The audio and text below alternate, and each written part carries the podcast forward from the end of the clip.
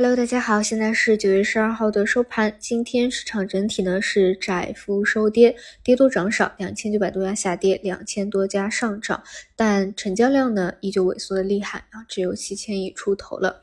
这个阶段以来，我们看到的基本上每一个。重大的措施都是实打实的，包括实际上有增量资金的逐步引入，另外就是国庆节前后大家更加期待的平准基金，包括我们看到经济数据在探底回升，只能说反映在股市里面，它会有一定的滞后性吧。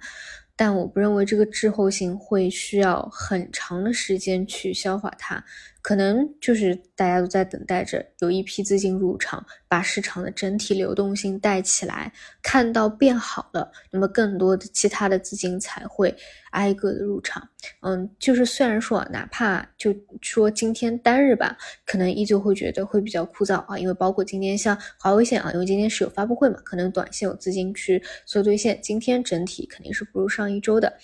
嗯，但是你说要脱离开这个市场嘛，不去看这个市场嘛，我觉得也不行，因为你自己有一个认知，这里就是一个底部区域，你知道已经各种真正对股市好的事情都在落地，或者更多的、更大的也在路上了，无非就是一个时间问题。那你已经把握好了空间、时间，你又不能够精准的去计算出来，那能做的只有待在这个市场里面去陪伴市场的震荡，而且每一次底部无非都是这样嘛，都是比较枯燥啊，都是不断的缩量，然后直到某一天量变产生质变，所以我觉得从就是整个大盘的角度啊，就只能够说是。在里面等待收获的一个季节吧。那么短期呢，我个人还是更多关注华为线的方向啊。然后今天的话，因为下午是有十四。啊，十四点三十分的那个发布会嘛，你会明显发现啊，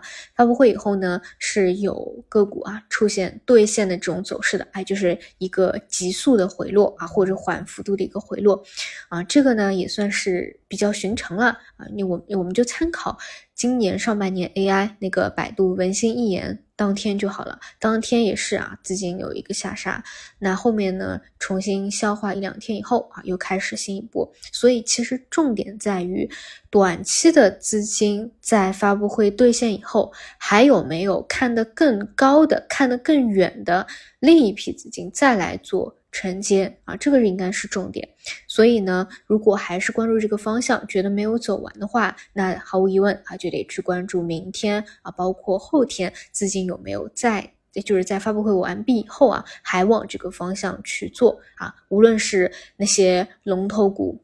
去。不断的打开空间好，还是其他的还没有挖掘出来的，或者刚刚起涨的位置还不高的那些方向去做发酵和扩散。